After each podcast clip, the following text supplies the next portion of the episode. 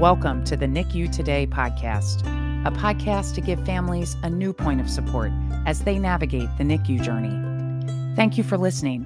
Please don't forget to subscribe wherever you enjoy your podcast and share this episode with anyone who might find it helpful.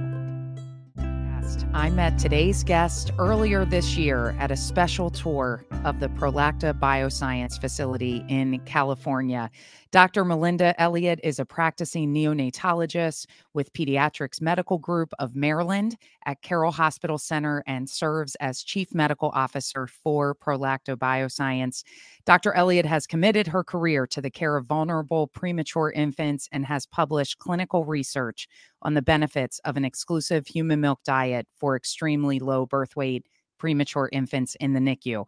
Dr. Elliott has also held professional and clinical positions at the Johns Hopkins Hospital, Union Memorial Hospital, and Franklin Square Hospital Center. A champion for babies since the start of her medical career, she trained and taught extensively at the University of Florida, including residency training in pediatrics, a faculty position as chief resident in pediatrics, and fellowship training in neonatal perinatal medicine. Now, Dr. Elliott, we may have met in California earlier this year, but let's be honest, our roots run deep to West Virginia. Okay. So I had a great time meeting you. So fun talking with you. And I'm really excited to have you on the podcast today. Thanks, Martha. I'm so happy to be here. And it's great to see you again, even if it is yes. only virtual. yes, absolutely. Well, tell us a little bit about your background, how you got started, your experience in the NICU, what inspired you to become a neonatologist. So, I am one of those people that always wanted to be a baby doctor. And when I was a little kid, my best friend and I were going to be, I was going to be a baby doctor. She was going to be a baby nurse. And, you know, we told everybody that's what we were going to be. And, uh, and we did. We we both did that. We did it separately. And um, I went straight to med school to be a pediatrician, thinking that's it. And then the fourth year of medical school, when you rotate around in different subspecialties, I spent a month in a large NICU and walked through the door and felt like I was home. And I, knew then that that I, I get chills thinking about it now. I remember distinctly walking into that unit saying, there is no better place to work. I can have no larger impact on patients than working here. Oh, so I went into neonatology. oh, that's wonderful. Do you have do you have any moments that you want to share just memories that you have certain families that have stuck out to you over the years? Oh, that yes. I, I mean I I could go on for longer than we have for this podcast, but I'm going to tell you one that, that may be kind of an odd thing to remember, but I have some very close friends. Um, we met each other when their daughter was born extremely prematurely. And as you well know, you you meet the NICU team and you get to know them for days and weeks and months. And I would I talk to the parents that are in the NICU every day. Every parent that's there, I talk to every parent. And we just kind of bonded. And their daughter was there for four months. And unfortunately, we lost her. And um, I remember attending her service and and and this was now 14 years ago. We've stayed in touch. They've since had two other children. We're all very good friends and I and you wouldn't think you'd bond with someone when when you lost their child, but sometimes that bond's even stronger. The the family deserves the support and you know, I actually have a lot of families that I'm still in touch with. Um, you know, I just I like to see the kids grow. To me, that's the most rewarding part of this. But secondly, it's I've got great friends from over the years. Well, I I will agree with you. I you know, as you know, you you've heard our story, but losing two of our children, having two living children, the connections that we have with those nurses and doctors who helped us through every single one of those experiences certainly lives with us. Now, I did want to talk to you a little bit because you you are a neonatologist, but now uh, you know you are focused quite a bit on nutrition for premature infants, and I have to tell you, when we were in the NICU, I'm not sure we really ever thought of the word nutrition when it came to um, pumping and taking care of Claire while we knew the breast milk was important. And we were in a time where human breast milk really donation programs weren't in place Mm-hmm. nearly 13 years ago the way they are now. But can you talk to us a little bit about why nutrition is so critical for premature infants? Absolutely. I, as you said, 13 years ago, um, we were in neonatology. We're, we're busy working on fixing the things that we thought were the reason the patients struggled breathing, you know, infection, things like that. So we were really into all that. And, you know, nutrition is not as as uh, exciting maybe like you don't see nutrition make a change in an hour or even a day nutrition is a vital life-saving thing that is underlying everything. Like proper nutrition without proper nutrition babies won't grow and thrive. And with proper nutrition babies as early as 22 weeks gestation not only grow but they can thrive. They can go home earlier. And critically ill and premature babies need so much more nutrition than their moms can provide even no matter what mom does. Like even if she's able to keep up with her baby's needs they need 40% more calories and protein and calcium and phosphorus and all kinds of things that they're missing out because they were born before the third trimester so this additional nutrition is critical for growth and development and it can only be provided through adding a fortifier to mom's milk. Mm-hmm. And, And we're how- talking about, uh, I, I'm sorry. No, no, keep going. I could go on for days. Um, we're talking about impacting a, a baby for life. It's about reducing the risks of prematurity, reducing mortality, improving outcomes, lowering risks of things like bronchopulmonary dysplasia or retinopathy of prematurity. Um, those have lifelong implications. And in my unit, when I brought in Prolacta's exclusive human milk diet, I saw firsthand the the changes that I that were seen in the NICU in the patients that received the diet compared to those that received cow milk. And we do hear that you know breast milk is medicine and how important human milk is human donor milk if if mom can't pump or provide her own supply when we hear breast milk is medicine what what does that mean tell us more about that Well, breast milk is more than nutrition. And I think that's the key. Um, if all a baby needed was calories and protein and calcium and phosphorus, you could use anything. But we know that's not true. We know that human milk has evolved over millennia for human babies. And there are bioactive components in human milk. In mom's milk, there are live cells. Uh, but even if you don't have mom's milk, in donor milk, there are bioactive components, special proteins, things like lactoferrin, things like immunoglobulin A, that really support the baby's immune response to the outside world, report, um, support development, support growth, and support long term health. And we know that this bioactivity matters for these extremely premature infants. And actually, this bioactivity may be part of the reason that an exclusive human milk diet, in other words, avoiding cow milk in those first few weeks, makes such a huge difference to patients and allows them to have fewer complications and even go home sooner. how do families know? So i look back right? I look back on our personal experience. I wasn't able to pump very long. It was very stressful. Our daughters were born so prematurely. I didn't really know the questions to ask and didn't know for sure the questions to ask around nutrition. Mhm. Claire got a lot of formula um, early on eh, just because I didn't have that milk supply. For families like us and, and parents like me, what questions should they be asking their NICU doctors and their medical team, the nurses, around nutrition? That's probably the biggest question you could ask me. Um, I, I think first of all, the first thing to say is that you know what, not all moms can make enough milk, and and you know what, it's okay because now we have great alternatives. 13 years ago, when Claire was born, it wasn't universally accepted to use donor milk, but now it is absolutely recommended by every major organization. If mom, for whatever reason, can't provide her own milk to her baby, then the best supplement is donor human milk or a human milk based formula that's basically a fortified human milk. Um, either of those things are available. So there are great alternatives. And the one thing I think parents can remember is to just ask, what are you feeding my baby?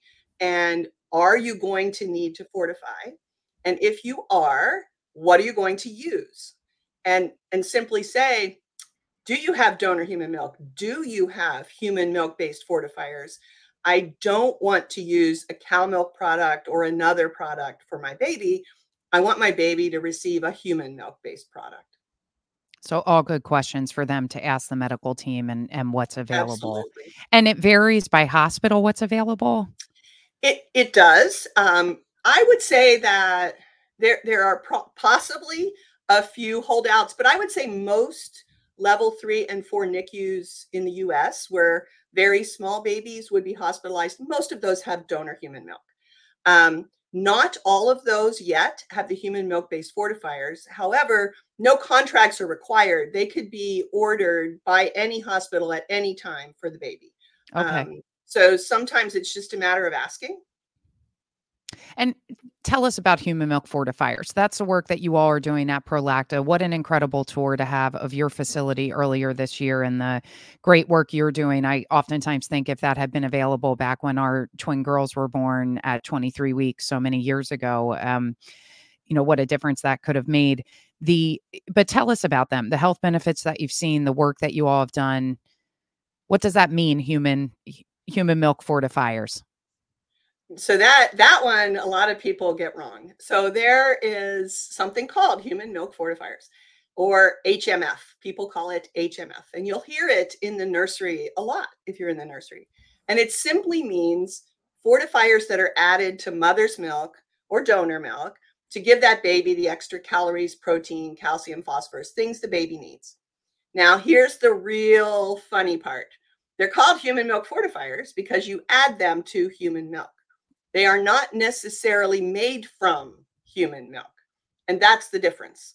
Until Prolacta Bioscience came on the scene a number of years ago, the only thing available was a cow milk product. And that's all we had. And that was fine because we needed to fortify the milk. But now there's a choice. There's a human milk based option that Prolacta makes that we know covers um, every nutritional need the baby needs. Um, we have different strengths of fortifier depending on how much protein or whatever the baby might need. We have extra calorie fortifiers to add. And then it just makes such a huge difference. We've seen, for example, that you can lower morbidity and mortality. In other words, improve survival. There's a brand new study that's just out that was not um, what we call powered, or in other words, wasn't large enough to show significance in mortality, but they cut mortality almost in half by using the prolacta fortifiers. Hmm. Um, we know that the babies tolerate the feeds better. We know they grow well. We know many institutions have published results showing lower incidence of bronchopulmonary dysplasia or BPD, the lung disease babies get. We know that there is lower retinopathy of prematurity, the eye disease. We know there's less sepsis workups. Um, there's certainly less necrotizing enterocolitis. And we've seen some evidence that there may be long term neurodevelopmental improvement. Mm. That's where the smallest amount of evidence is, because obviously the kids need to grow up to test that. We also have seen shortened stays in the NICU, they get to go home quicker. So those are all really important outcomes. Those are most of the major things that affect premature babies. And I personally have seen all these things in my patients. When I brought these products into our unit, we brought them in for um, in response to a very sad case we had, and then we saw a change almost immediately. And the nurses started walking around saying, "Why didn't we do this sooner?" Mm-hmm. Because the babies did so much better. Thanks for sharing all of that and and all of the studies and the work that's being done around this. I know we talked a little bit about what what parents can ask when they're in the NICU, especially around the nutrition for their baby or babies. I, I wanted to ask you just as a neonatologist. So when you've seen a lot, you you know, you gave me chills when you said I got chills walking into the the NICU and just knowing that that's where you were supposed to be. You've worked with so many families and Dr. Elliott, I've only known you for a short time, but I know we would have been really good friends in the NICU. Uh, so. Yes. But as you think back on all the families that you've supported over the years, can you give us some advice that you would give to them how to best be a part of the medical team? What's the first thing you say to families who are just admitted to the NICU? What words of advice do you have for them? The first thing I say after I introduce myself and see if they have any questions, because that's first, um, then I say, There are no bad questions. Please ask any question that comes to your mind, because if it comes to your mind, it's important to you. And if you get an answer that isn't settling well with you, then ask someone else because there's a team and you won't relate to every single person on the team, but there's going to be someone you relate to. And at least in my experience, you'll find that person that you connect with and you trust and you can ask those questions. And it likely will be more than one person. Uh, could be more than one doctor, more than one nurse, a therapist, anybody, respiratory therapy. I mean, there's so many people in the NICU, as you know. But no question. The only bad question is one you didn't ask. And you might hear or think that the team is like, oh, they don't want to hear me ask all these questions. You know what? I don't care if they want to hear you or not. That's your baby. And you have every right in the world to ask every question that pops in your mind. So please ask questions. Oh, I love that advice because we do hear from parents. They are intimidated to ask questions to the medical team. They're not sure if it's the right question to ask. Sometimes you don't even know the right question to ask. As we've shared, we have a new advocacy checklist on our website that mm-hmm. gives a whole range of questions that families can go through just as as a starting point. But I also think you brought up such a good point. There are times when you may have a nurse who is taking care of your baby that you just don't get along with as well as you do other nurses. Yeah. And that's okay. And if there are issues with that or there's neonatologists that you might work with in a in a better way or have better lines of communication with, you're able to ask for them, right? You mm-hmm. can Absolutely. You can assert yourself to say I'd really like to talk to Dr. Elliott or I'd really like to talk to this nurse who had my baby 2 days ago. Yeah and it, and it's absolutely your right to do that. People may make faces or they may, you know, you may get a feeling that like, oh, they really don't want me to do that. You know what? Look at the big picture. This is your baby and your baby is your baby. You're going to take that one home. You're not taking another one home. You don't care. I mean, you do care, but you don't care about everybody else in the unit. You care about your baby or babies. And I the one thing I can say is in 30 plus years doing this, even if you have someone that you don't quite see eye to eye with, I have never ever seen anyone mistreat a baby. So mm-hmm. never be afraid that asking a lot of questions is going to cause that because I just can't imagine it. People don't go to work in the NICU to do that. And mm-hmm. so if you don't see eye to eye with someone, then ask to talk to that person that you do feel comfortable with. And I would say most of the time they'll be happy to come. They may not be able to come that second, but they'll come. They'll come and talk with you. That's great advice. Anything else you want to add today as we finish up our conversation? Um, I think maybe the one thing to remember is like you said at the beginning, a lot of times nutrition's not high on the list. If you see you know your baby might need breathing help and be on a ventilator and you'll see all these lines and everything else coming from every different direction and beeping and and the monitors and everything. It won't even you won't even think about oh what's my baby going to eat? It's like not on the radar. Try to pocket that away somewhere in your in the corner of your brain and and say hey what are you going to feed my baby? I would like to produce milk or if you can't make milk or enough milk hey, are you going to use donor milk for my baby? And are you going to need a fortifier? And if so, is it made from human milk? I want my baby to have human milk. I think that it is critically important that babies get human milk in those first few weeks if they're very premature. After that, it's it's fine. After the maybe 33, 34 weeks ish, um, after that, probably they'll be just fine with a cow milk product or some other product if mom no longer has milk. But before that, critically important, all human milk all the time. Well, thank you for sharing all of your advice today. Thanks for sharing more about the good work that you all are doing at Prolacta. And we we're just so excited to have you on our podcast. Thanks for sharing so much with our audience and really great to have you, Dr. Elliott. So great to be here. Thanks a lot, Martha. Thank you for tuning in to the NICU Today podcast brought to you by Today is a Good Day. Learn more at todayisagoodday.org.